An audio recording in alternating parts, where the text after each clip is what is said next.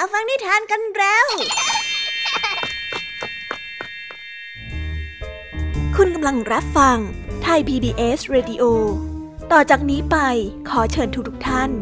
รับฟังรายการ นิทานแสนสนุกสุดหันษา ที่รังสรรค์มาเพื่อน้องๆ ในรายการ Kiss Hour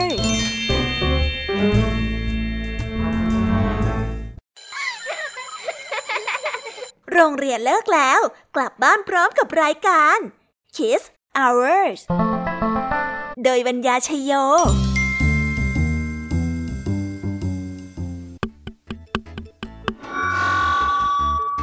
สวีดัสสวัสดีน้องๆชาวรายการคีตาวเวอร์ทุกๆคนนะคะ วันนี้พี่แยมมี่กับผองเพื่อน ก็ได้เตรียมนิทานสนุกสนุกมาเล่าให้กับน้องๆได้ฟัง เพื่อเปิดจินตนาการ แล้วก็ตะลุยไปกับโลกแห่งนิทานนั่นเอง น้องๆอยากจะรู้กันแล้วหรือยังคะ ว่าวันนี้พี่แยมมี่และผองเพื่อนได้เตรียมนิทานเรื่องอะไรมาฝากน้องๆกันบ้าง เอาละค่ะ เราไปเริ่มต้นกันที่นิทานของคุณครูไหว วันนี้นะคะ คุณครูไหวได้จัดเตรียมนิทานทั้งสองเรื่องมาฝากพวกเรากันค่ะ ในนิทานเรื่องแรกของคุณครูไหว มีชื่อเรื่องว่า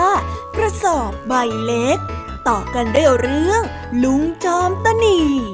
ส่วนนิทานของทั้งสองเรื่องนี้จะเป็นอย่างไร และจะสนุกสนานมากแค่ไหน น้องๆต้องรอติดตามรับฟังกันในช่องของคุณครูไหวใจดีกันนะคะ ส่วนพี่แยมี่ในวันนี้ไม่ยอมน้อยหน้าคุณครูไหวได้จัดเตรียมนิทานทั้งสามเรื่องสามรสมาฝากพวกเรากันค่ะ ในนิทานเรื่องแรกของพี่แยมี่มีชื่อเรื่องว่า ฝัน ฝัน ฝันต่อกันในนิทานเรื่องที่สองที่มีชื่อเรื่องว่า ชื่อนั้นสำคัญชะไหน และตามกันมาติดติดกับนิทานเรื่องที่สามที่มีชื่อเรื่องว่าไดโนเสาร์ร้องเพลง ส่วนนิทานทั้งสาวเรื่องนี้จะเป็นอย่างไร จะสนุกสนานมากแค่ไหน น้องๆห้ามพลาดเลยนะคะ ต้องรอติดตามกันให้ได้เลยนะ ในช่วงของพี่แยมนี่เล่าให้ฟังค่ะนิทานสุภาษิตในวันนี้ค่ะลึงทองดีกับเจ้าจ้อยก็ได้เตรียมสำนวนมาฝากพวกเรากันอีกเช่นเคย ซึ่งในวันนี้นะคะมากันในสำนวนที่ว่า นอนหนังสือ ส่วนเรื่องราวและความหมายของคำคำนี้จะเป็นอย่างไร และจะสนุกสนานมากแค่ไหน น้องๆต้องรอติดตามรับฟังกันให้ได้เลยนะคะ ในช่วงของนิทานสุภาษิตค่ะนิทานของพี่เด็กดีในวันนี้ก็ได้จัดเตรียมนิทานมาฝากน้องๆกันอีกเช่นเคยในช่วงท้ายรายการค่ะ และในวันนี้นะคะ พี่เด็กดีได้เตรียมนิทานเรื่องบ้านใหม่ของนาคมาฝากกัน ส่วนเรื่องราวของนิทานเรื่องนี้จะเป็นอย่างไร จะสนุกสนานมากแค่ไหน น้องๆห้ามพลาดเด็ดขาดเลยนะคะ ในช่วงท้ายรายการกับพี่เด็กดีของเราค่ะโอ้โห เป็นยังไงกันบ้างล่ะคะ แค่ได้ยินแค่ชื่อเรื่องนิทานก็น่าสนุกแล้วใช่ไหมล่ะคะเด็กๆ พี่ยามีก็ตื่นเต้นอยากจะฟังนิทานที่น้องๆ รอฟังอยู่ไม่ไหวแล้วล่ะค่ะ งั้นเอาเป็นว่าเราไปฟังนิทานทั้งหมดเลยดีกว่าไหมคะ งั้นถ้าน้องๆพร้อมกันแล้ว เราไปพร้อมกันเลยดีกว่านะคะสามสองหนึ่งไปกันเลย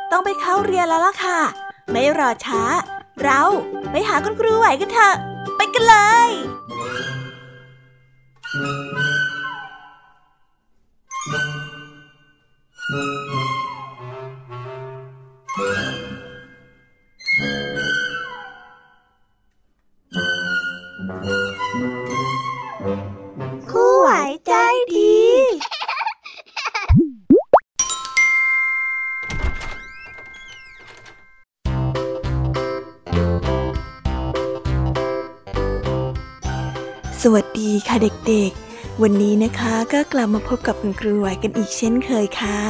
และแน่นอนนะคะ ว่ามาพบกับคุณครูไหวแบบนี้ ก็ต้องมาพบกับนิทานที่แสนสนุกด้วยกันทั้งสองเรื่อง และในวันนี้คุณครูไหวได้จัดเตรียมนิทานที่แฝงไปด้วยแง่คิดคติสอนใจมาฝากเด็กๆกันค่ะ และในนิทานเรื่องแรก ที่คุณครูไหวได้จัดเตรียมมาฝากกันนั้น มีชื่อเรื่องว่ากระสอบใบเล็ก ส่วนเรื่องราวจะเป็นอย่างไร และจะสนุกสนานมากแค่ไหน เราไปติดตามรับฟังพร้อม ๆ กันได้เลยค่ะ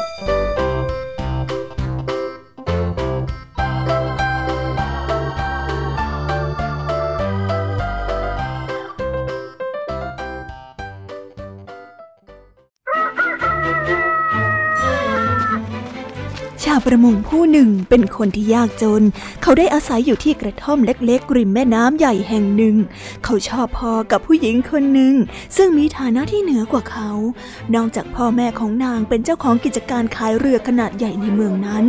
ฝ่ายหญิงสาวก็มักจะมาหาชายหนุ่มชาวประมง และกล่าวอย่างตัดพอว่า พี่ไม่รักฉันหรอทำไมพี่ไม่ไปอยู่กับฉันสักทีล่ะ ฉันอยากอยู่กับพี่ อยากอยู่ใกล้ๆกัน เป็นเพื่อนร่วมทุกข์ร่วมสุขด้วยกัน คอยดูแลซึ่งกันและกันตลอดไปทำไมพี่ไม่ไปอยู่กับฉันสักทีอะหนุ่มชาวประมงได้ฟังเช่นนั้นแล้วก็ได้ถอนใจ พลางตอบไปว่า พี่น่ารักน้องมาก แต่ไม่กล้าไปขอต่อท่านเศรษฐีหรอกนะ เพราะว่าพี่น่ะเข้าใจดี ว่าท่านนั้นคงอยากให้น้องน่ะแต่งงานกับคนที่มีฐานะ น้องจะได้มีบ้านหลังใหญ่ มีอาหารที่ดี มีเตียงอันอบอุ่นไว้นอน ไม่ต้องมาคอยลำบากตรากตรำอย่างพี่ หญิงสาวได้ยินเช่นนั้นจึงได้กุมมือของชายคนรัก และได้กล่าวว่า พี่อย่าคิดเช่นนั้นเลยนะ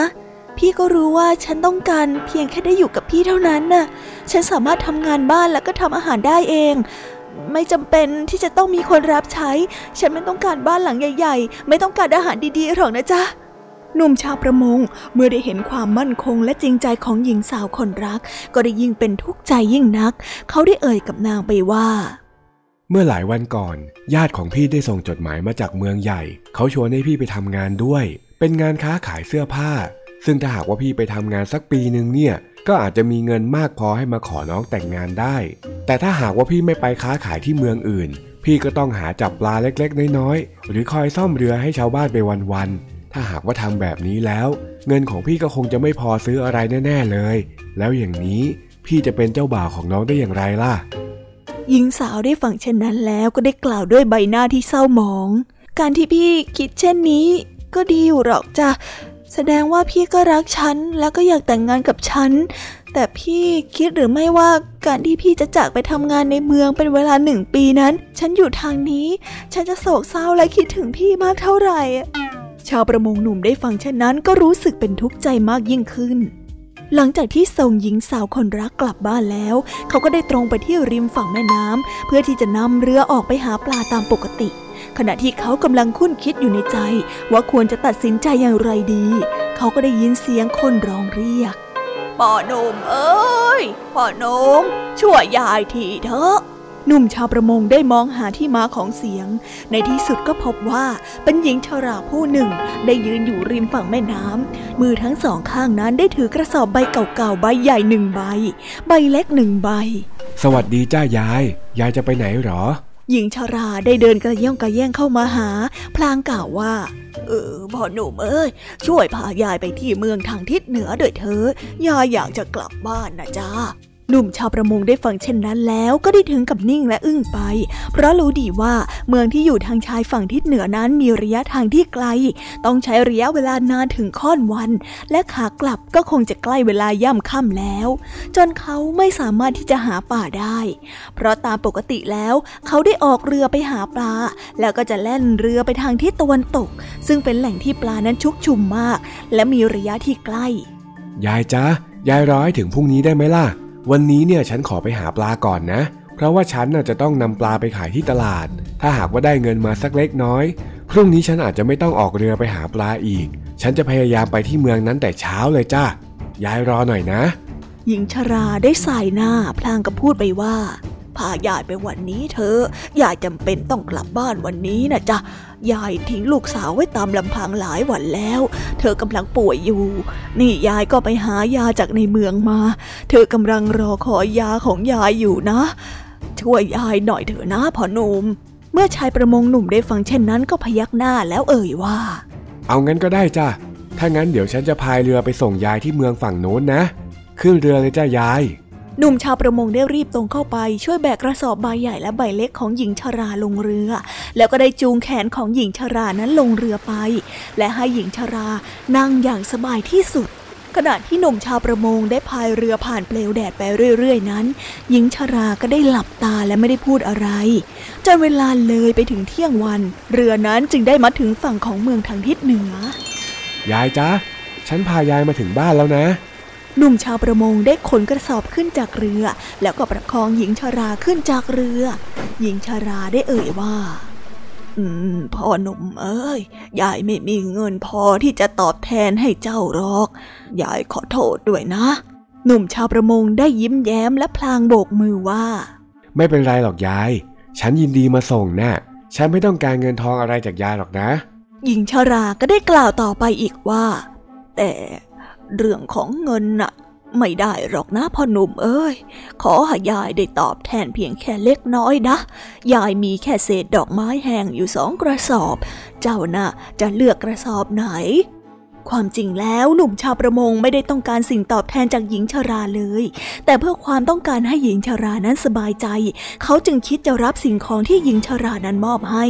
แต่หนุ่มชาวประมงก็ได้คุ้นคิดว่าในกระสอบใบเก่าๆนั้น หากมีเพียงเศษแค่ดอกไม้แห้ง ก็แสดงว่าหญิงชราคนนี้คงจะมีอาชีพนำเศษดอกไม้แห้งๆไปจับแยกเพื่อห่อเป็นห่อเล็กๆ และนำไปทำเป็นเครื่องหอมสำหรับขายต่อไปอีก ดังนั้น ตนควรที่จะเลือกกระสอบใบเล็ก ซึ่งแม้จะมีเพียงแค่เศษดอกไม้แห้ง แต่ก็อาจจะเป็นของกำนันที่ดี ตนได้นำดอกไม้แห้งที่หอมกลุ่นไปฝากหญิงสาวคนรักของตน เพื่อว่านางนั้นจะใช้อบเสื้อผ้า หรือนำไปผสมกับน้ำอบน้ำปรุง เอาไว้ใช้ต่อไป อืม งั้นฉันขอกระสอบเล็กก็แล้วกันจ้ายาย เมื่อได้ล่ำลาหญิงชราแล้ว หนุ่มชาวประมงก็ได้รีบพายเรือกลับไป ซึ่งกว่าจะมาถึงฝั่งก็ปรากฏว่าเป็นเวลาเย็นมากแล้ว เขาก็ไม่สามารถที่จะพายเรือไปหาปลาทางทิศตะวันตกได้อย่างที่เคย ดังนั้นหนุ่มชาวประมงจึงได้นำเรือมาผูกไว้แล้วก็กลับไปยังกระท่อมของเขา และได้หาเศษปลาแห้งเก่าๆที่เหลืออยู่เพียงเล็กน้อย มาย่างกินกับข้าวเป็นมื้อเย็นของวันนั้น ด้วยเพราะว่าไม่มีปลาสำหรับไปขาย และแบ่งทำเป็นอาหารสำหรับตนเองเลย เมื่อได้คำแล้วหนุ่มชาวประมงก็ได้จุดตะเกียง พลางคิดว่าพรุ่งนี้จะตื่นแต่เช้าตรู่ออกไปหาปลา หลังจากนำปลาไปขายที่ตลาดแล้ว ก็จะแวะเอาเศษดอกไม้แห้งนี้ไปฝากหญิงคนรัก คลานเมื่อได้คิดถึงเศษดอกไม้แห้ง ชาวประมงก็ได้เอื้อมมือไปหยิบถุงกระสอบใบเล็กที่เก่าคำคล้า แล้วมาแกะดูเพื่อหวังว่าจะดูเศษดอกไม้ แต่ขณะที่แก้เชือกที่ผูกกระสอบออก ชายหนุ่มนั้นต้องตกตะลึง เพราะภายในกระสอบนั้นบรรจุทองคำอยู่เต็มไปหมด หนุ่มชาวประมงนั้นไม่รู้ว่าจะทำอย่างไรดี พยายามคิดทบทวนว่าหญิงชรา ให้กระสอบมาผิดใบหรือเปล่า หรือว่ากระสอบเศษดอกไม้แห้งนี้จะกลายเป็นทองคำขึ้นได้จริง ๆ ชายหนุ่มได้แต่กระวนกระวายคิดไปคิดมาต่างๆ นานา จนในที่สุดก็เผลอหลับไปคืนนั้นหนุ่มชาวประมงได้ฝันว่า มีสตรีผู้หนึ่งที่มีรูปโฉมที่งดงามเป็นที่สุด เธอได้มาปรากฏกายในกระท่อมน้อยของเขาและได้กล่าวว่า เจ้าเป็นคนที่ดีมากนะ ดังนั้นข้าจะให้รางวัลตอบแทนความดีของเจ้า ขอให้เจ้าได้แต่งงานกับหญิงที่เจ้ารัก และได้ใช้ชีวิตอยู่กันอย่างมีความสุขต่อไป แต่จงอย่าลืมทำความดีตลอดชีวิตของเจ้าด้วยละ่ะ แล้วหญิงสาวผู้งดงามก็ได้หายไป ชายหนุ่มได้สะดุ้งตื่นขึ้นมาพลางกับสำนึกได้ว่า หญิงชาราที่ตนช่วย และพาไปส่งยังอีกเมืองหนึ่งนั้น ที่แท้ก็เป็นนางฟ้าผู้ใจดี ได้มอบทองคำเป็นของขวัญให้กับเขานั่นเองในที่สุดชายหนุ่มก็ได้นำสินสอดทองมั่นไปสู่ขอหญิงสาวคนรัก จากนั้นก็ได้แต่งงานอยู่ด้วยกันอย่างมีความสุข ชาวประมงนั้นได้เล่าเรื่องทุกอย่างให้กับภรรยาของตนได้รับรู้ และต่อมาเมื่อมีบุตร ทั้งสองก็ได้อบรมสั่งสอนให้บุตรของตนนั้น ยึดมั่นในการทำความดีตลอดไป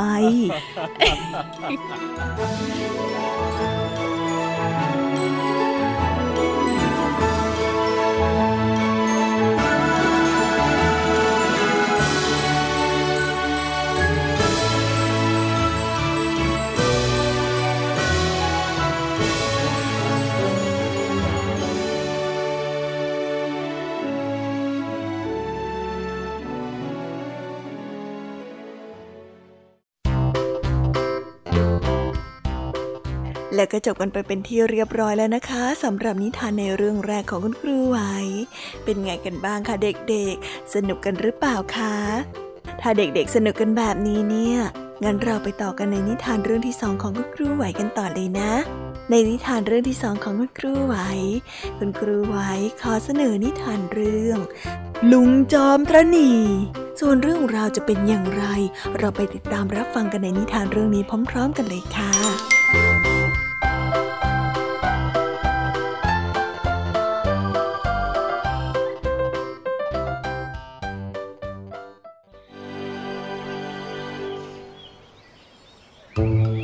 นานมาแล้ว ยังมีชายหนุ่มคนหนึ่ง เป็นคนที่ขี้ตรหนีมาก เขามีอาชีพเป็นพ่อค้าขายผลไม้อยู่ในอำเภอเล็กๆ แห่งหนึ่ง คนในอำเภอนั้นรู้ดีว่าพ่อค้าขายผลไม้คนนี้ เป็นคนที่ขี้ตรหนีเป็นที่สุด เมื่อเขาได้ทำการขายผลไม้ หากช่างผลไม้ไม่พอดี เขาก็ถึงกับใช้มีดนั้นหั่นผลไม้ออก เพื่อช่างให้พอดี เขาไม่มีวันแถผลไม้ให้แม้แต่ผลเดียว แม้ว่าเมื่อช่างแล้วจะมีน้ำหนักเกินไปเพียงแค่ครึ่งขีดเท่านั้นก็ตามชายหนุ่มขี้ตนีคนนี้มีน้องสาวอยู่คนหนึ่งซึ่งได้แต่งงานไปอยู่ต่างเมืองวันหนึ่งลูกของน้องสาวได้เดินทางมาเยี่ยม และมาอาศัยอยู่ที่บ้านของเขาเป็นเวลานานหลายวัน หลานชายมักจะออกไปตลาดกับเขา เพื่อที่จะไปขายผลไม้ด้วย ซึ่งลุงจอมตะนีก็มาใช้หลาน และก็ให้คอยกแบกรังผลไม้หนักๆมากกว่าการที่จะให้หลานของตนไปช่างผลไม้ขาย และรับเงินทอนเงินแต่อย่างใด เพราะว่าเขานั้นไม่ไว้วางใจผู้ใดทั้งนั้น ในเย็นวันหนึ่งหลังจากที่เก็บแผงผลไม้จากตลาดแล้ว ขณะที่เดินทางกลับมาที่บ้าน ลุงจอมตนีกับหลานชาย ก็ได้เดินผ่านขอทานคนหนึ่งซึ่งได้นั่งอยู่ริมทาง พลางได้เอ่ยปากร้องอย่างน่าสงสารว่า ขอเงินสักหน่อยเถอะ ฉันไม่ได้กินข้าวมาหลายวันแล้ว ฉันจะเป็นลมอยู่แล้วนะขอเงินให้ฉันสักเล็กน้อยเถิดนะท่านผู้ใจบุญ ลุงจอมตนีได้เดินผ่านชายผู้นั้น โดยแทบไม่มองอะไรเลยด้วยซ้ำแต่ทว่าผู้ที่เป็นหลานได้รู้สึกเวทนาจึงได้ร้องเรียกลุงว่า เดี๋ยวก่อนสิครับลุงแล้วผมครู่หนึ่ง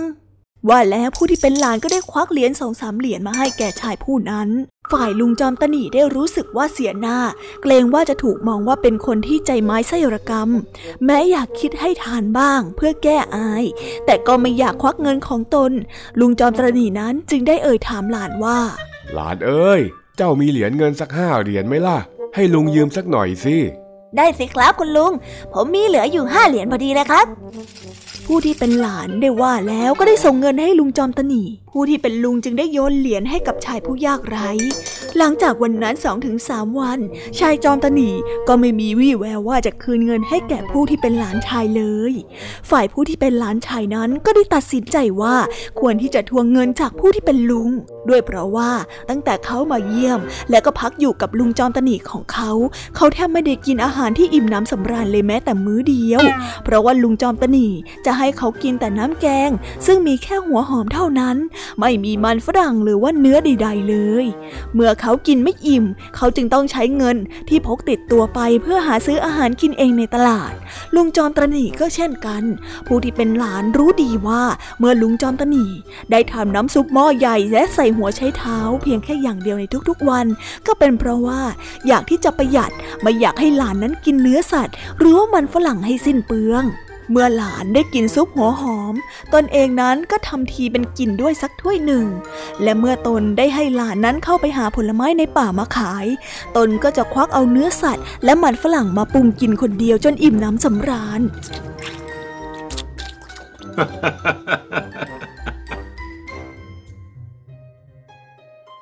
คุณลุงครับ ผมผมไม่มีเงินเลย ผมอยากจะขอคืนเงินห้าเหรียญที่คุณลุงยืมไปนะครับ คุณลุงจอมตรีได้ฟังแค่นั้นก็รู้สึกไม่พอใจทำทีโบกไม้โบกมือและปัดไปว่าเศษเงินแค่ห้าเหรียญนั่นหรือเอาไว้วันหลังเถอะ วันนี้น่ะลุงไม่ได้พกเศษเงินเลยสักนิด ถ้าหากว่าลุงเอาแบงค์ทั้งหมดไปให้เนี่ย ขอทานคนนี้ก็คงจะไม่มีเงินทอนแน่เลย จริงไหมล่ะหลาน มามาเอาเงินมาให้ลุงยืมก่อนมา แล้วหลังจากนั้นลุงก็ได้บอกปัดมาเช่นเดิมอีก เมื่อหลานได้ทวงเงินคืน แต่หลานก็ไม่ย่อท้อจึงได้เอ่ยทวงเงินจอมตนีทุกวัน โดยหวังว่าลุงนั้นจะรู้สึกรำคาญและก็จะได้รีบๆให้เงินคืนวันหนึ่งลุงจอมตนีได้ลำคาญหลาน และอยากให้หลานนั้นกลับไปอยู่กับน้องสาวของตนที่ต่างเมือง เย็นวันหนึ่งหลังจากที่กลับมาจากตลาดแล้ว หลานชายก็ได้เข้าไปในครัว เพื่อลงมือทำซุปหัวหอมเหมือนอย่างที่เคยทำเมื่อออกมาจากครัวแล้ว หลานชายก็พบว่าลุงจอมตนีนั้นกำลังนอนแผ่ล้าอยู่กลางบ้าน หลานชายตกใจมากได้รีบซุดตัวลงและประคอง เฮ้คุณลุงครับเฮ้ยคุณลุงเป็นอะไรเหรอครับ คุณลุงเออลุงเป็นโรคหัวใจมานานแล้ว สงสัยว่าหัวใจของลุงจะวายนะลาก่อนนะหลานรัก เจ้าจงกลับไปอยู่กับพ่อแม่ของเจ้าเถอะอ้ยว่าแล้วคุณลุงจอมตนีก็ได้แกล้งตาย แต่ถ้าว่าผู้ที่เป็นหลานฉลาดพอที่จะรู้ว่าคุณลุงนั้นแกล้งทำอุบาย คุณลุงจอมตนีนั้นตกใจมาก เมื่อรู้ว่าหลานชายของตนนั้นรู้แผน หลานชายนั้นได้อุ้มคุณลุงใส่โลงศพ แล้วก็ชวนเพื่อนบ้านอีกสองคนแบกไปที่โบสถ์ ช่วยด้วยครับ เอออันนี้ศพของคุณลุงผม เออคุณคุณน้ากับคุณอาช่วยแบกคุณลุงของผมไปที่โบสถ์หน่อยนะครับ เสียใจด้วยนะพ่อหนุ่ม ฉันมาช่วยได้แค่นี้แหละ ขอบคุณมากนะครับ คุณน้าคุณอา ผมจะเฝ้าศพคุณลุงที่นี่อยู่จนเช้า เมื่อทำพิธีเสร็จแล้ว ผมจะกลับไปยังเมืองของผมครับ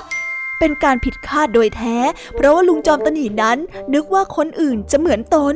หากเมื่อตนนั้นแกล้งตาย หลานชายก็คงจะจากไปเสียโดยเร็ว คุณลุงจอมตนีไม่คิดเลยว่าหลานชายนั้นจะมีแก่ใจอยู่ดูแล และจัดงานศพให้เรียบร้อยเสียก่อน ลุงจอมตนีนั้นจึงได้จำใจนอนนิ่งๆอยู่ในโรงศพ ที่ขับแคบและมีอากาศหายใจเพียงอยู่แค่น้อยนิด ปรากฏว่าดึกคืนนั้น ได้มีหัวขโมย2-3ถึงคนปรากฏตัวขึ้นในโบสถ์ท่ามกลางความมืด ขโมยกลุ่มนั้นไม่รู้ว่าหลานชายนั้นนอนเฝ้าศพคุณลุงที่ตนีอยู่ที่มุมโบสถ์พวกมันได้จัดแจงแบ่งทรัพย์สมบัติที่ขโมยมาได้ ซึ่งล้วนแต่แล้วเป็นแก้วแหวนเงินทองที่มีค่าทั้งนั้น เมื่อแบ่งกันเสร็จสับเป็นสามกล่องแล้ว ก็ปรากฏว่า เหลือดาบโบราณเพียงแค่เล่มหนึ่งและดาบเล่มนั้นก็ทำด้วยทองคำบริสุทธิ์อีก บรรดาขโมยทั้งสามต่างพากันแย่งดาบทองคำนี้ แล้วก็ตกลงกันไม่ได้ เพราะว่าต่างนั้นก็อยากได้ดาบนี้ไปครอบครอง หลานชายของคนขายผลไม้ได้ฟังเช่นนั้น จึงได้เกิดอุบายขึ้น เขาจึงได้จุดตะเกียงขึ้น แล้วก็ได้กล่าวกับขโมยทั้งสามไปว่า นี่แหละพี่ชายทั้งสามอย่าว่าฉันก้าวไก่เลยนะจ๊ะ ในเมื่อพี่ชายไม่สามารถตกลงกันได้ ฉันก็มีข้อเสนออย่างหนึ่งนะ ไม่รู้ว่าพี่ชายจะสนใจหรือเปล่า ขโมยทั้งสามนั้นตกใจมาก เพราะว่าเห็นเด็กวัยรุ่นคนหนึ่งอยู่ที่โบสถ์ด้วย แต่ก็ได้เอ่ยปากถามไปว่า ข้อเสนออะไรหรือเจ้าหนู ฮะว่ามาสิหลานชายได้เรียกขโมยทั้งสามมาดูที่โลงศพ พลางเปิดโลงออกและเอ่ยขึ้นว่า ศพเนี้ยเป็นคุณลุงของผม ซึ่งเป็นชายที่จอนตรหนีมาก เขาเน่ะ ติดเงินผมอยู่ไม่น้อยเลยล่ะครับ และเขาก็ไม่ยอมจ่ายเงินให้ผม แม้เขาจะตายไปแล้ว ผมก็ยังแค้นเขาอยู่ เอาอย่างนี้ไหมครับ หากพี่คนใดกล้าเอาดาบเล่มนั้นตัดหัวของลุงของผม ผู้นั้นน่ะ จะเป็นผู้ที่กล้าและก็ได้ครอบครองดาบเล่มนั้น ดีไหมครับ ขโมยทั้งสามได้ฟังเช่นนั้นก็ได้หันไปมองตากัน เพราะต่างก็รู้ดีว่า การที่ตัดหัวศพนั้นเป็นเรื่องที่น่ากลัว อาจจะทำให้วิญญาณของศพนั้นอาฆาต แล้วก็ตามหลอกหลอน หรือทำให้มีอันเป็นไปได้ ดังนั้นคนที่กล้าจะไปตัดหัวศพได้ ก็ต้องเป็นคนที่กล้าหาญมากจริง ๆ และก็สมควรที่จะได้ครอบครองดาบทองคำที่มีปลอกดาบประดับด้วยเพชรพลอยเล่มนั้น ในที่สุดขโมยผู้หนึ่งก็ได้เอ่ยว่า เอาละถ้างั้นฉันจะเป็นคนที่ตัดหัวเจ้าศพนี่เอง ฝ่ายลุงจอมตนีได้ฟังประโยคนั้นก็ตกใจแทบสิ้นสติ และได้ลุกขึ้นมาจากโลงศพทันที เพราะกลัวว่าจะถูกตัดหัว ฝ่ายขโมยทั้งสามเมื่อเห็นศพของลุงนั้น ลุกพลวดขึ้นมาจากโลงศพ ก็ตาเบิกโพรง และร้องกันลั่น แล้ววิ่งหนีไปจากโบสถ์ในทันที ด้วยความหวาดกลัวและเสียขวัญ ฝ่ายหลานชายได้แต่ยืนหัวเราะชอบใจ แล้วก็ได้เอ่ยกับคุณลุงจอมตนีไปว่า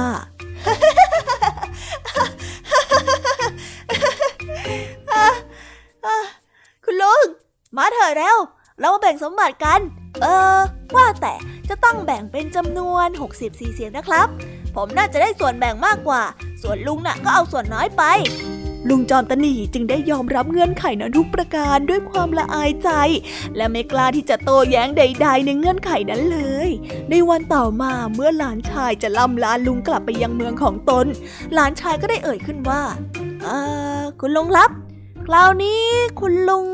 ร่ำรวยแล้วก็มีเงินทองมากมายแล้ว คุณลุงก็ต้องยอมคืนเงินห้าเหรียญให้แก่ผมได้แล้วสินะครับ โธ่ราลักเอ้ย เจ้าก็เห็นอยู่แล้วนี่ว่าลุงน่ะพกแต่แบงค์ลุงไม่ได้พกเศษเหรียญเลย เอาไว้วันหลังก็แล้วกันนะ โชคดีนะหลานเอ้ย คุณลุงจอมตนีนั้นได้พูดพางโบกไม้โบกมือ ผู้ที่เป็นหลานจึงได้ยิ้มและสายหน้าอย่างระอาใจ ก่อนที่จะล่ำลาลุงไปอย่างรู้ดีว่าคงไม่มีวันได้เงินคืนในชาตินี้แน่นอน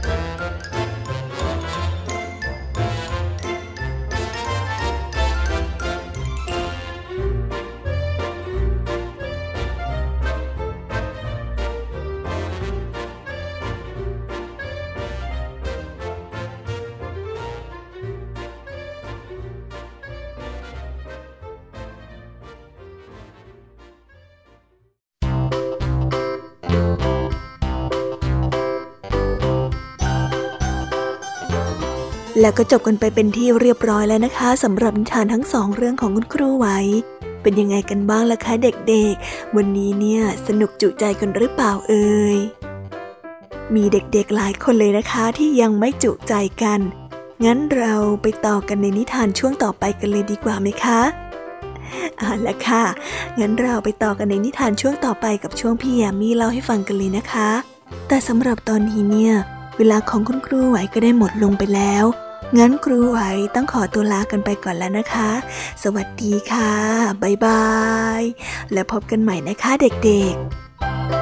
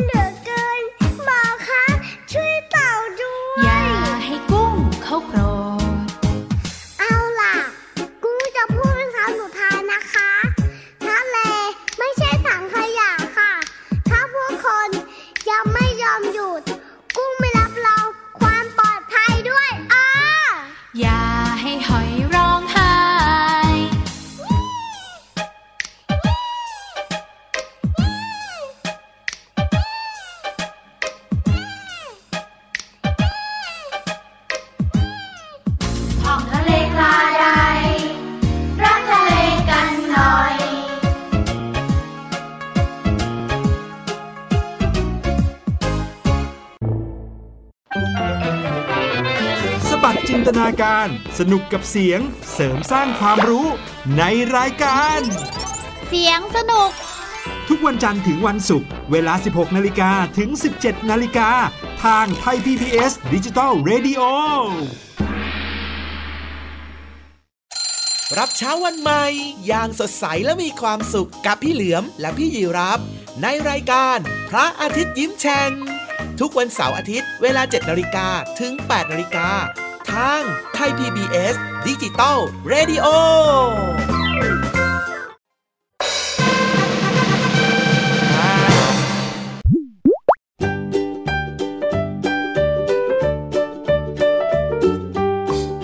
สวีดัสสวัสดีค่ะ น้อง ๆ ที่น่ารักทุกๆคนของพี่ยามีนะคะ ก็เปิดรายการมาพร้อมกับเสียงอันสดใสของพี่ยามีกันอีกแล้ว และวันนี้ค่ะนิทานเรื่องแรกที่พี่ยามีได้จัดเตรียมมาฝากน้องๆนนั้น มีชื่อเรื่องว่า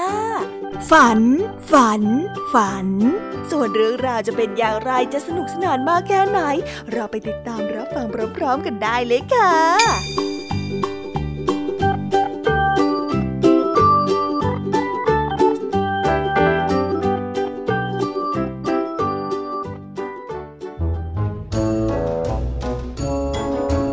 เหล่าสัตว์ทั้งหลายได้ฝันถึงอะไรในยามที่พวกเขานั้นหลับตา พวกมันจะฝันเหมือนกับที่เด็กๆ ได้ฝันอยู่กันหรือเปล่านะ เจ้าลานั้นยังคงฝันถึงรถลาก และฟางนุ่มๆที่มันเคยกินอยู่ทุกวัน เจ้าหมูน้อยยังคงฝันถึงรำและโคน ที่มันนั้นเคยเล่นเกมด้วยกันมานาน เจ้าดอก buttercup และหญ้าเขียวๆได้เติมเต็มฝันหวานให้เจ้าวัว เมื่อพวกมันได้หลับตา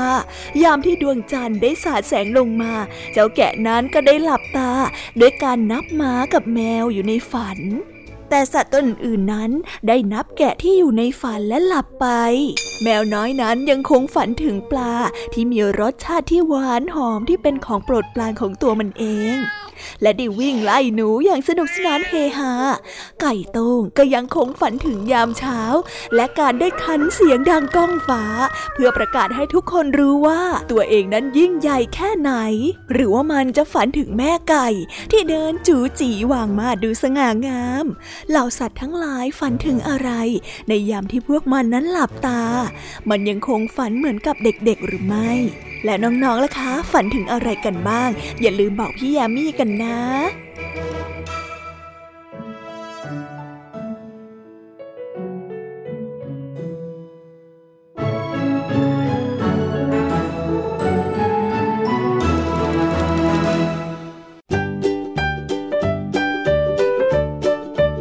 อุ๊ย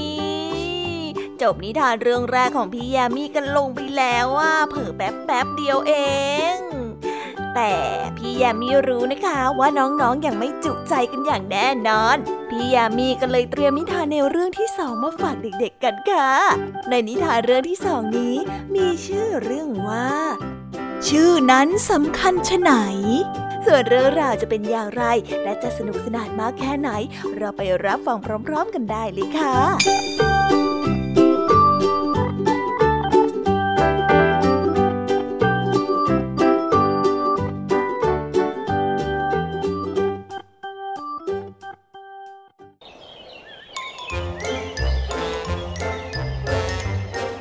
ในเช้าวันหนึ่ง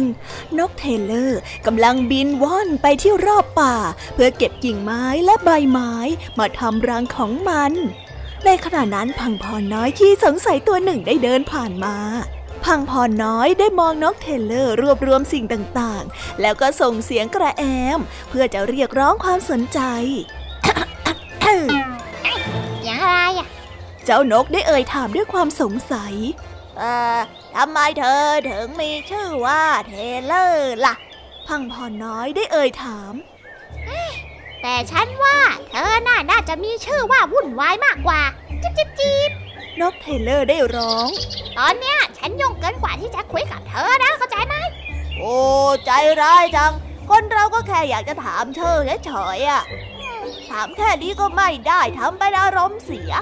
พังพรจึงได้นั่งลง มองเจ้านกเทเลอร์ ได้ใช้จงอยปากแหลมคมของมัน เจาะรูเล็กๆ ในใบไม้ใหญ่สองใบ แล้วก็ได้สอดใยแมงมุมเส้นยาวผ่านรูพวกนั้น เพื่อร้อยใบไม้ทั้งสองเข้าด้วยกัน ต่อมามันก็ได้บุเปลใบไม้ด้วยขนที่นุ่มๆ เพื่อให้มันนั้นอบอุ่นและนุ่มสบายตอนนอนหลับ เมื่อทำเสร็จแล้วมันก็ได้โผล่หน้าออกมาจากรังใหม่ของมันที่แสนสบาย อะ ยังไม่ไปอีกเหรอ ยังสงสัยอยู่หรอ ว่าทำไมฉันถึงชื่อว่านกเทเลอร์ เจ้านกได้ร้องจิบจิบพังพรได้ยิ้มพลางกับสันหน้า เออจะว่าสงสัยก็สงสัย แต่ไม่สงสัยก็ได้ ไม่สงสัยแล้วล่ะคำตอบอะก็เห็นชัดอยู่แล้ว ก็มันเป็นเพราะว่าเธอน่ะชอบเย็บปักถักร้อย แล้วก็ถักร้อยเก่งมากๆเลยล่ะ เหมือนกับช่างตัดเย็บเสื้อผ้าไง เก่งเหมือนกันนะเนี่ย ดีเลย ฉันจะได้ไม่ต้องแนะนำตัวเยอะ ในที่นี้คำว่าเทเลอร์ในภาษาอังกฤษนั้น แปลว่าช่างตัดเสื้อนั่นเองค่ะ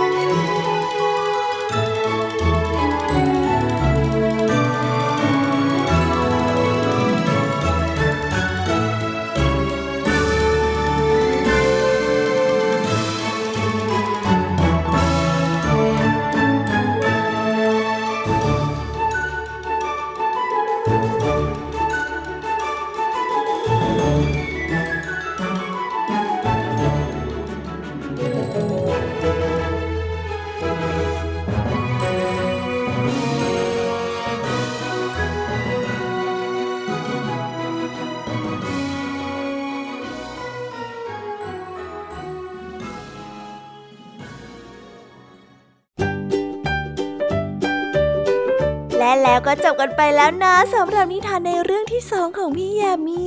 เป็นไงกันบ้างคะน้องๆ สนุกจุใจกันแล้วหรือยังเอ่ยฮะ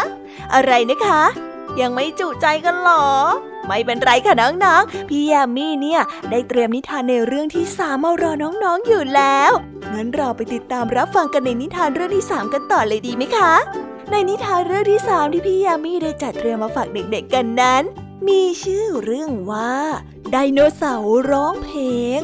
ส่วนเรื่องราวจะเป็นอย่างไรจะสนุกสนานมากแค่ไหน เราไปรับฟังกันในนิทานเรื่องนี้พร้อมๆกันเลยค่ะ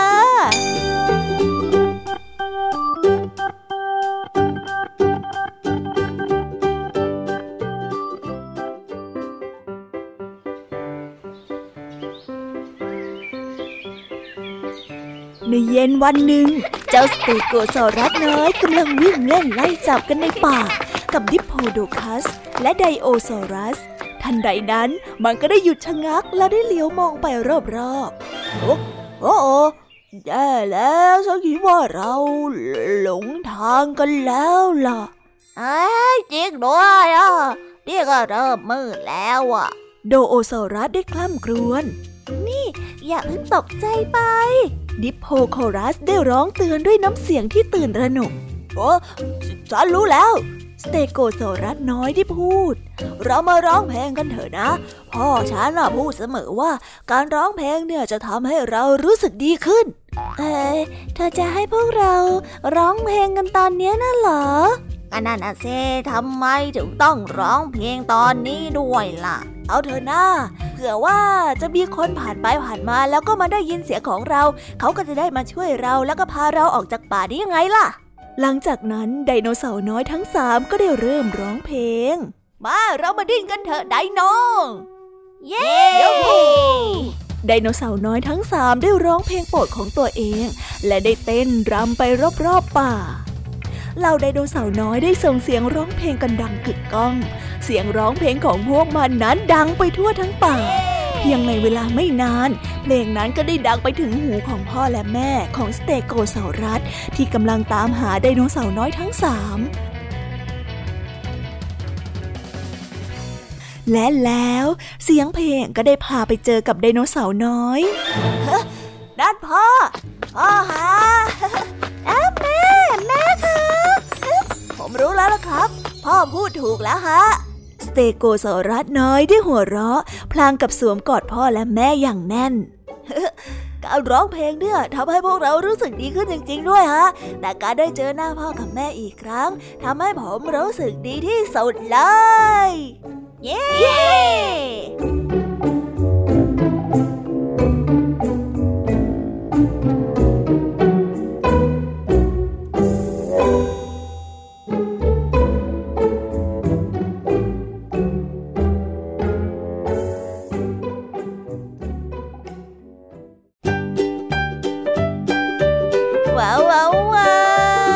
กันไปเป็นที่เรียบร้อยแล้วนะคะสำหรับนิทานของพี่ยามีเป็นไงกันบ้างคะเด็กๆ ได้ข้อคิดหรือว่าคติสอนใจอะไรกันไปบ้าง อย่าลืมนำไปเล่าให้กับเพื่อนๆที่โรงเรียนได้รับฟังกันด้วยนะคะ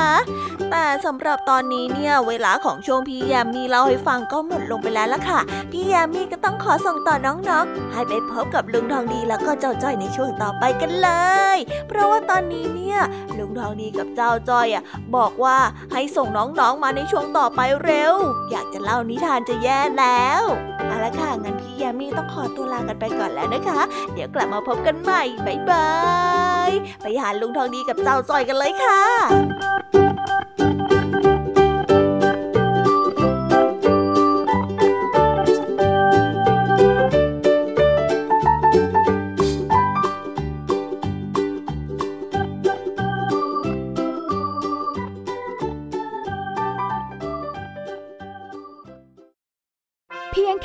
มาร์ทโฟน ก็ฟังได้ไทย PBS Digital Radio สถานีวิทยุดิจิทัลจากไทย PBS เพิ่มช่องทางง่าย ๆ ให้คุณได้ฟังรายการดีๆ ทั้งสดและย้อนหลัง ผ่านแอปพลิเคชันไทย PBS Radio หรือเวอร์ไบเว็บไทยพีบีเอสเรดิโอคอมไทยพีบีเอสดิจิทัลเรดิโออินฟอร์ทนเมนต์ for all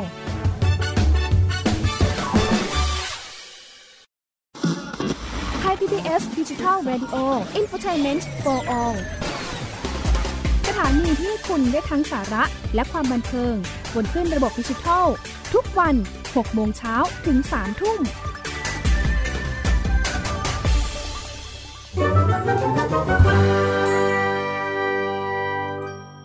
นิทานสุภาษิต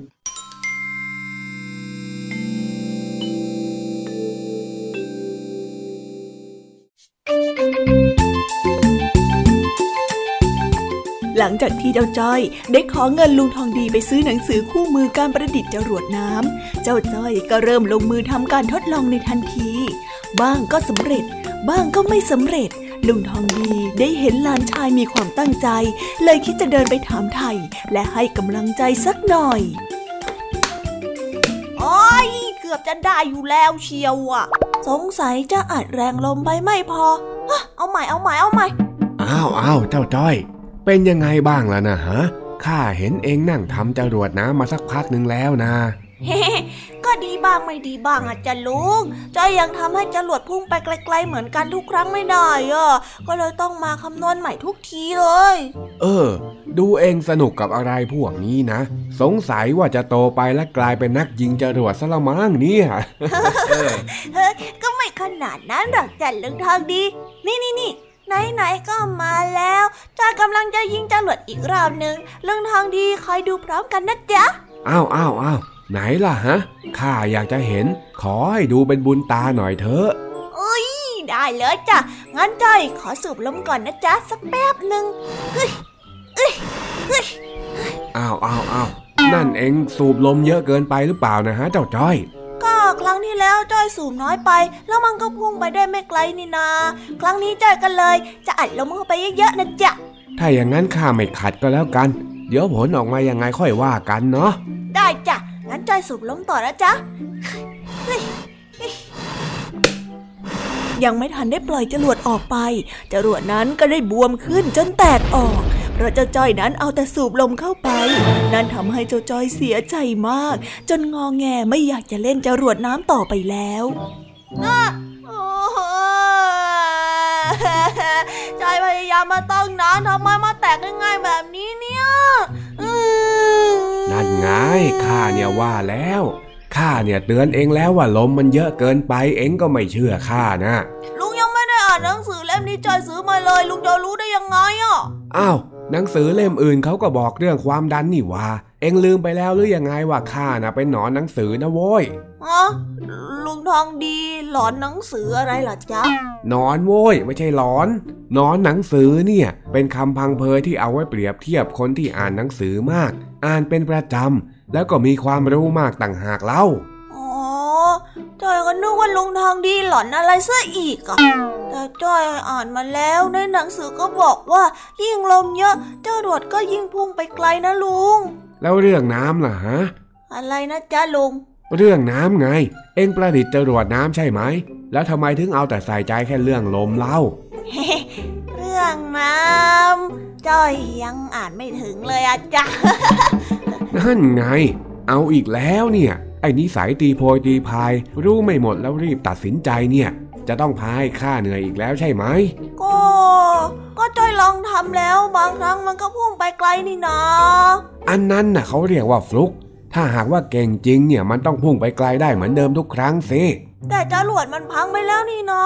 คงหมดหวังที่จะเป็นนักประดิษฐ์แล้วอะจ๊ะจ้อยอะไม่เล่นแล้วก็ได้จ้ะ เฮ้ย เอ็งอย่าหยุดง่ายๆแบบนี้สิ เอาอย่างนี้ก็แล้วกัน เอ็งไปอ่านหนังสือซะให้จบก่อน แล้วเดี๋ยวเย็นนี้เนี่ยข้าจะช่วยเอ็งทำจรวดใหม่จริงเหรอจ๊ะ เย้ถ้าหากว่าได้หนอนหนังสืออย่างลุงทองดีมาช่วยเนี่ย จรวดของจ้อยต้องพุ่งไปถึงดวงจันทร์แน่ๆเลย เฮ้ย เอ็งเนี่ยมันเวอร์เกินไปแล้วเจ้าจ้อย ไปไปไปไปหาความรู้ซะให้ครบก่อน แล้วค่อยลงมือทำจะได้ไม่ต้องมาเหนื่อยฟรีแบบนี้ ได้เลยจ้ะ งั้นตอนเย็นเดี๋ยวจ้อยจะชวนลุงทองดีไปทำจรวดนะจ๊ะ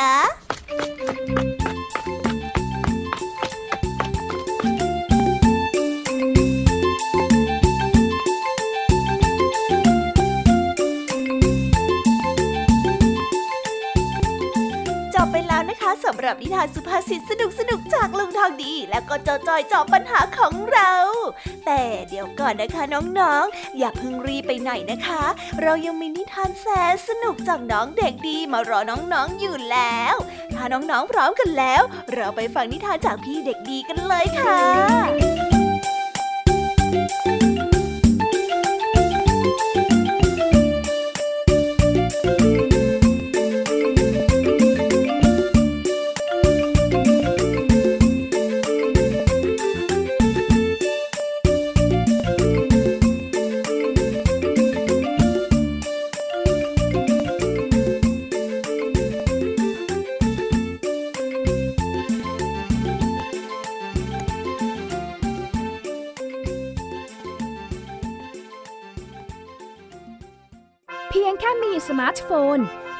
ฟังได้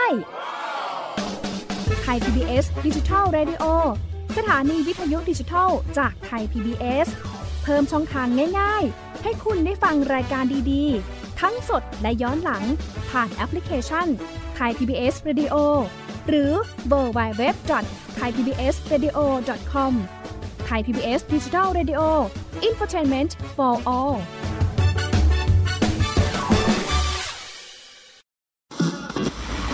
PBS Digital Radio Infotainment for All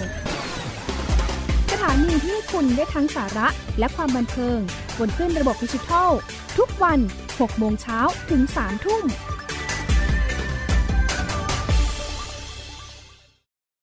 อยู่ที่ไหนก็ติดตามเราได้ทุกที่ ผ่านช่องทางออนไลน์ จากไทย PBS Digital Radio ทั้ง Facebook Twitter Instagram และ YouTube Search คำว่าไทย PBS Radio แล้วกดไลค์หรือ Subscribe แล้วค่อยแชร์ กับคอนเทนต์ดี ๆ ที่ไม่อยากให้คุณพลาดอ้อเรามีให้คุณฟังผ่านพอดแคสต์แล้วนะ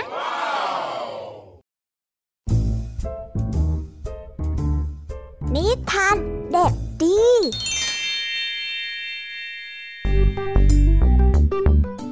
สวัสดีครับน้องๆ วันนี้ก็กลับมาพบกับพี่เด็กดีกันอีกแล้ว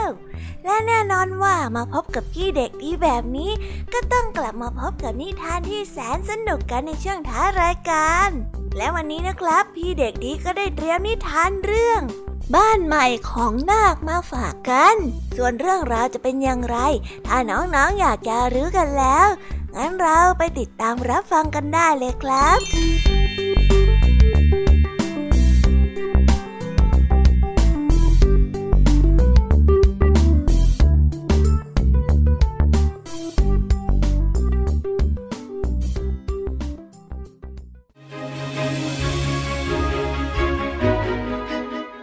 ตัวหนึ่ง ได้อาศัยอยู่ในศูนย์อนุรักษ์สัตว์มาตั้งแต่จำความได้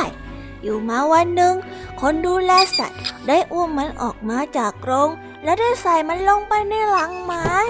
เจ้านาคกลัวมาก กลัวจนไม่กล้าจะขยับตัวไปไหน มันได้แต่ม้วนตัวเป็นลูกโบและสั่นเท้าเพราะภายในลังที่ปิดฝานั้นมันมืดมาก ฉันกลัว ฉันกลัวเกิดอะไรขึ้นกันนะ เจ้านางได้นึกสงสัย มันได้รู้สึกว่าตัวเองนั้นถูกยกแล้ววางลงจากนั้นก็ได้มีเสียงปิดประตูดังปัง และเสียงเครื่องยนต์ก็ได้คำรามขึ้น เครื่องยนต์นั้นได้ส่งเสียงดังตลอดทั้งทาง ขณะที่เจ้านาคได้กลิ้งไปกลิ้งมาอยู่ในลังไม้ในที่สุด เครื่องยนต์นั้นก็ได้หยุด และประตูก็ได้ถูกเปิดออกทังไม้ได้ถูกยกขึ้นแล้ววางลงบนพื้น แสงอาทิตย์ได้สาดส่องเข้ามา ภายในรังนั้นได้ถูกเปิดฝาออก นาคได้กระพริบตาปิ๊บปิ๊บและได้ทำจมูกฟุดฟิต มันได้มองไปรอบๆ แล้วค่อยๆคลานออกมาจากรัง ทันใดนั้นมันก็รู้สึกมีความสุขจนล้นปรี เพราะว่าเบื้องหน้าของมันคือหนองน้ำในป่าใหญ่ที่ส่องแสงประกายระยิบระยับภายใต้แสงอาทิตย์ เอาละแกเป็นอิสระแล้วนะเจ้านาคน้อย จากนี้ไปก็ดูแลตัวเองให้ดีๆล่ะ โชคดีนะ คนดูแลสัตว์ได้ยิ้มเสียงดังตูม เจ้านาคได้ดำดิ่งลงไปสึ่งในน้ำใสเหมือนคริสตัล และได้ว่ายน้ำตามฝูงปลาไปอย่างรวดเร็ว มันได้เป็นอิสระแล้วที่นี่ช่างกว้างใหญ่เหลือเกิน ฉันมีความสุขที่สุดเลย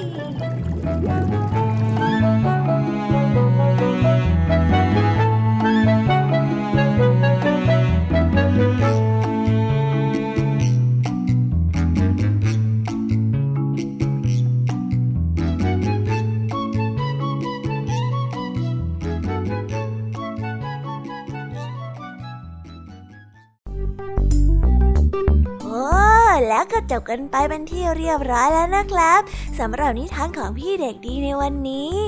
เป็นยังไงกันบ้างล่ะครับน้องๆ สนุกกันหรือเปล่าเอ่ยถ้าน้องๆสนุกกันแบบนี้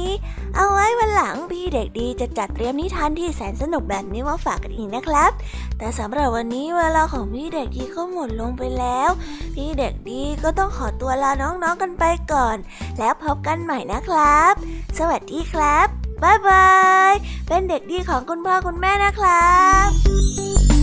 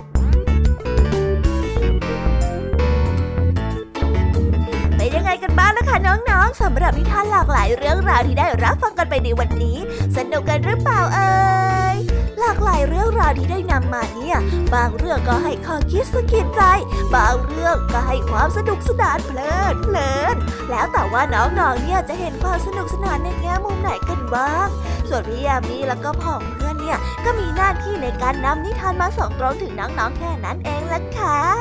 แล้ววันนี้นะคะ เราก็ฟังนิทานกันมาจนถึงเวลาที่กำลังจะหมดลงอีกแล้วอะหอยใครที่ฟังไม่ทันเนี่ย หรือว่าฟังไม่ครบ ก็สามารถไปย้อนรับฟังได้ที่เว็บไซต์ไทย PBS Radio หรือที่แอปพลิเคชันไทย PBS Radio ได้นะ ถึงเวลาที่จะต้องกล่าวคำลาแล้วล่ะค่ะ พี่ยามีต้องคิดถึงน้องๆอีกแน่เลย แต่ไม่ต้องห่วงนะคะน้องๆ พี่ยามีเนี่ยขอสัญญาเลยว่า จะกลับมาพบกันใหม่พร้อมกับนิทานที่แสนสนุกแบบนี้กันอีกแน่นอนค่ะน้องๆ อย่าลืมนำข้อคิดดีๆ ที่ได้จากการรับฟังนิทานที่แสนสนุกของคุณครูไหว พี่ยามีลุงทองดีแล้วก็จ้าจ้อย และก็นิทานจากพี่เด็กดีในวันนี้ไปใช้กันด้วยนะคะ เด็กๆ เอาไว้พบกันใหม่ในวันพรุ่งนี้นะสำหรับรับวันนี้พี่ยามีต้องขอตัวลากันไปก่อนแล้วล่ะค่ะ สวัสดีค่ะ บ๊ายบายนะคะน้องๆ และพบกันใหม่ค่ะ